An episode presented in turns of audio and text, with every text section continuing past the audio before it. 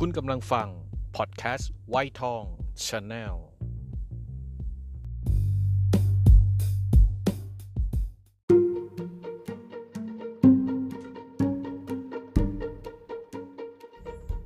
เกิดมาบ่น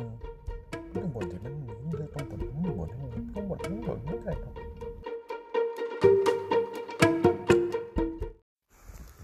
สวัสดีครับ คุณผู้ฟังครับ ยินดีต้อนรับทุกท่านนะครับ เข้าสู่วัยทอง Channel พอดแคสต์นะครับ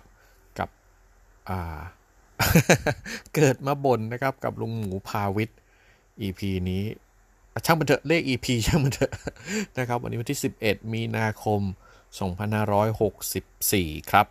ก็ทุกๆวันพฤหัสนะฮะวันนี้อาจจะมาช้าสักนิดหนึ่งออกไปช่วงเย็นละนะครับ เนื่องจากว่าเพิ่งจะ มีเวลานะครับ แต่จริงๆก็คิดเรื่องที่จะมาเล่าให้พวกเราฟังไว้ตั้งแต่เช้าแล้วล่ะนะครับ พอดีอวันสองวันที่ผ่านมานะครับ มันมีข่าวข่าวหนึ่งที่เป็นข่าวเอาข่าวปัจจุบันก่อนนะครับ คือนักเรียนหญิงชาวฝรั่งเศสที่ออกมาบอกว่าคุณครูในชั้นเรียนเนี่ยนำภาพการ์ตูนล้อศาสนาอิสลาม ซึ่งเด็กนักเรียนหญิงคนนี้ นับถืออิสลามอยู่นะครับแล้วก็บอกว่าครูนำภาพล้อเลียนมาอภิปรายกันในห้องเรียนนะครับ อันนี้มันเป็นชนวนนะครับทำให้คุณครูคนนี้ชื่อว่าคุณครูปาตีเนี่ยถูกอิสลามหัวรุนแรงคนหนึ่งฆ่าตัดคอเลยนะครับเรื่องนี้มันเกิดเมื่อปีที่แล้วปี 2563ให้ย้อนกลับไปนะครับอาทบทวนนิดนึงที่พูดมาอาจจะดูงงๆนะครับ เด็กหญิงคนนี้เขาไปเล่าให้คุณพ่อเขาฟังเล่าเริ่มอย่างนี้ก่อนนะครับ ว่าเด็กหญิงคนนี้เขาเป็นชาวมุสลิมนะครับที่อาศัยอยู่ในประเทศฝรั่งเศส แล้วก็เด็กหญิงคนนี้นำไปฟ้องดีกว่า ไปฟ้องคุณพ่อ ซึ่งแน่นอนก็เป็นมุสลิมเหมือนกันนะครับ ว่าคุณครูในชั้นเรียนเนี่ยชื่อว่าครูซามูเอลปาตีนะครับ ได้นำภาพล้อเลียนศาสนาอิสลามมาอภิปราย ถามเด็กๆ ในชั้นเรียน ถามเรื่องความคิดเห็น แล้วก็เด็กหญิงคนนี้ได้บอกคุณพ่อว่า เธอนั้นน่ะได้ถูกคุณครูเชิญออกจากห้องก่อนนะครับ ซึ่งแน่นอนครับคุณพ่อก็ไม่พอใจกับเหตุการณ์นี้นะครับ เนื่องจากว่าชาวมุสลิมเนี่ยที่เคร่งศาสนามากๆเนี่ยเรื่องนี้รับไม่ได้นะครับ จึงเป็นเหตุให้คุณพ่อเนี่ยมีการลงใน Facebook YouTube มีการแจ้งไปทางไปทางโรงเรียนให้จัดการกับคุณครูท่านนี้ นะครับ แล้วก็เรื่องมันรุนแรงถึงขนาดว่าชาวมุสลิมเนี่ยเกือบทั้งโลกเลยนะครับ ไม่พอใจกับการกระทำของคุณครูท่านนี้เป็นอย่างมากนะครับ เนื่องจากว่าไอ้รูปล้อเลียนเนี่ยมันก็มีประเด็นมาก่อนทีหนึ่งละในสมัยหนังสือพิมพ์อะไรก็ไม่รู้เอาภาพนี้มามาลงนะครับ เป็นเหตุนะครับให้มีหนุ่มชาวมุสลิม สุดโต่งคนหนึ่งนะครับ ชื่อว่าอับดุลลัคห์อันโซรอฟเนี่ย เป็นมุสลิมเชื้อสายเชเชน อายุ 18 เองนะ มาดักรอคุณครูคนนี้นะครับ คุณครูปาตีเนี่ย แล้วก็ตัดคอเลย หลังจากนั้นนะหนุ่ม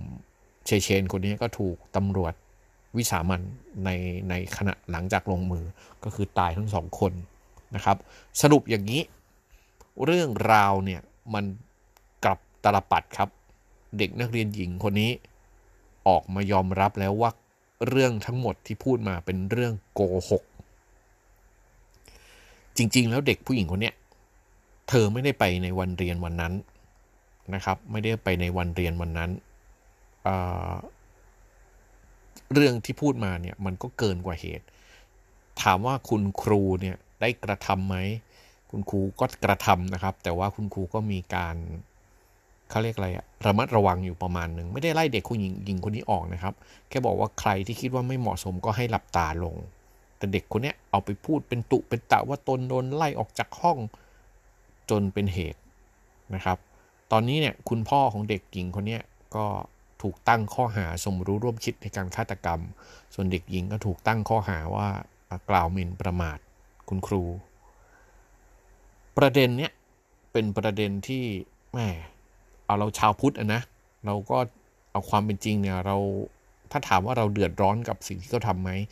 ไม่เดือดร้อนทางตรงครับ แต่เราไม่อยากให้เกิดเรื่องแบบนี้ กล่าวคืออย่างไร เรื่องที่หนึ่งต่อให้เป็นเรื่องจริง ต่อให้เด็กหญิงคนนี้เนี่ยอยู่ในสถานการณ์เราเจอแบบนี้คุณครูก็จะมีความผิดประมาณหนึ่ง แต่ไม่ถึงกับต้องตาย คือจะใช้คำว่า ลุงเองก็เชื่อว่าชาวมุสลิมส่วนใหญ่นะครับ ก็คงไม่ไม่ชอบในในการตัดสินด้วยการต้องฆ่าครูคนนี้ แต่แน่นอนไม่พอใจอันนี้เข้าใจได้นะครับ ไม่พอใจนี่เข้าใจได้ แต่อย่างที่ลุงบอกลุงก็ไม่เชื่อหรอกครับว่า ชาวมุสลิมส่วนใหญ่จะเห็นด้วยกับการตอบโต้แบบนี้ อันนี้อันนี้เรื่องที่หนึ่งนะครับ ถ้าเป็นเรื่องจริง เรื่องที่สองมันไม่ใช่เรื่องจริงอะเด็กหญิงคนนี้กุเรื่องขึ้นมาให้มัน ให้มันหนักหนักกว่าเหตุ หนักกว่าความเป็นจริง มันก็เป็นเหตุให้มีหลายคนที่สุดโต่งใช้คำนี้ดีกว่า ไม่พึงพอใจ อันเนี้ยแย่ที่สุดเลย แล้วก็ลุงก็ยังใช้คำเดิมนะครับ เชื่อว่าชาวมุสลิมก็คงรู้สึก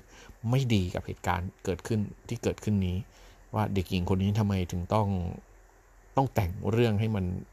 เยอะกว่าเหตุขึ้นมาอะลุงพูดเท่านี้ก่อนนะครับลุงไม่ได้บอกว่า เขาผิดหรือถูกนะครับ แต่เชื่อเชื่อโดยโดยคนเป็นคนกลางแล้วกันว่าอ่าไอเห็นด้วยทั้งหมดคงไม่ แต่ไม่เห็นด้วยทั้งหมดก็คงไม่อ่าคิดว่าเหตุโทษเนี่ยมันหนักกว่าเหตุเยอะไปนะครับอะมันโยงใยกับอะไรครับ โยงใยเรื่องที่หนึ่งมันแสดงให้เห็นว่าสื่อไม่ว่าจะเป็นสื่อ Facebook อะสื่อโซเชียลนี่แหละ Facebook YouTube อะไรเนี่ย มันสามารถทำให้คนเชื่อได้โดยที่ ไม่จำเป็นต้องสืบ ปัจจุบันเนี่ยประเทศเราก็เป็นแบบนี้ครับ มีการใช้ Twitter มีการใช้สื่อโซเชียลในการมอมเมา เปลี่ยนแปลงความคิดความรู้สึก แล้วประเด็นสำคัญเลยก็คือเรา เรานั่นแหละ พวกเรานั่นแหละทั้งหมดนะทุกคนนี่แหละครับ ก็ไปหลง หลงเชื่อกับสิ่งที่สื่อ ซึ่งเป็นใครก็ไม่รู้ ไม่มีจรรยาบรรณไม่มีไม่มีความน่าเชื่อถือ เราก็ไปเชื่อ เช่นมีการทำรูปใส่ตัวหนังสือมาสวยๆว่าพี่โจมีเมียน้อยสามคนอะไรอย่างเงี้ยโพสต์ลงไปใน Facebook เราก็จะเชื่อกันแล้วครับว่าพี่โจวิชรามีเมียน้อย ทั้งทั้งนี้ไม่ได้ตามสืบเลย อะไรประมาณนี้ นะครับ อันนี้น่ากลัว โลกปัจจุบันมันเป็นอย่างนี้แล้วครับ เมื่อก่อนเราจะได้รับทราบข่าวอะไรสักอย่างหนึ่งต้องรอดูหนังสือพิมพ์ ต้องรอดูทีวี ต้องฟังวิทยุ แล้วสื่อเหล่านี้เป็นสื่อที่น่าเชื่อถือนะครับ เรื่องบางเรื่องเกิดขึ้นจริงเรายังไม่รู้ แต่ปัจจุบันเนี่ยเรื่องไม่ได้เกิดแต่เราดันรู้ไปก่อน อันเนี้ยมันมันน่ากลัว เคยมีคำพูดว่า ปล่อยคนผิด ยังดีกว่าจับคนถูก ประโยคนี้งงไหมครับ คนที่ผิดเห็นเห็นเลยทำผิด แต่เราไม่มีหลักฐานพยานชี้ชัด มัดไม่ตายเราต้องปล่อย อันเนี้ยยังดูเบากว่าไปจับคนที่ไม่ได้ทำอะไรเลย มาลงโทษ เนี่ยครับมันเข้าข่ายประเด็นนี้ เพราะฉะนั้นก็ใครที่มีโอกาสได้ฟังคลิปนี้นะครับผมก็ขออยากจะบอกว่า การฟังข่าว การเสพข่าว การรับรู้อะไรมาเนี่ยพยายามใช้สติปัญญาทบทวนหลายๆรอบนะครับ อย่าไปหลงเชื่อในสิ่งที่ที่ได้ยินมาใน Facebook ใน Twitter หรือในอะไรก็ตามแต่ จนกว่าเราจะได้พิสูจน์มันจริงนะครับ แต่เรื่องพี่โจเสร็จไวนี้เรื่องจริงนะครับ ไม่ต้องสืบ ขอบคุณครับ ไปละ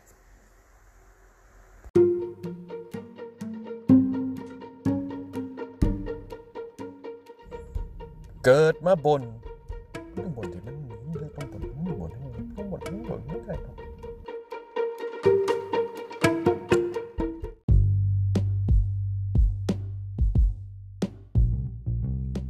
คุณกำลังฟัง พอดแคสต์วัยทอง Channel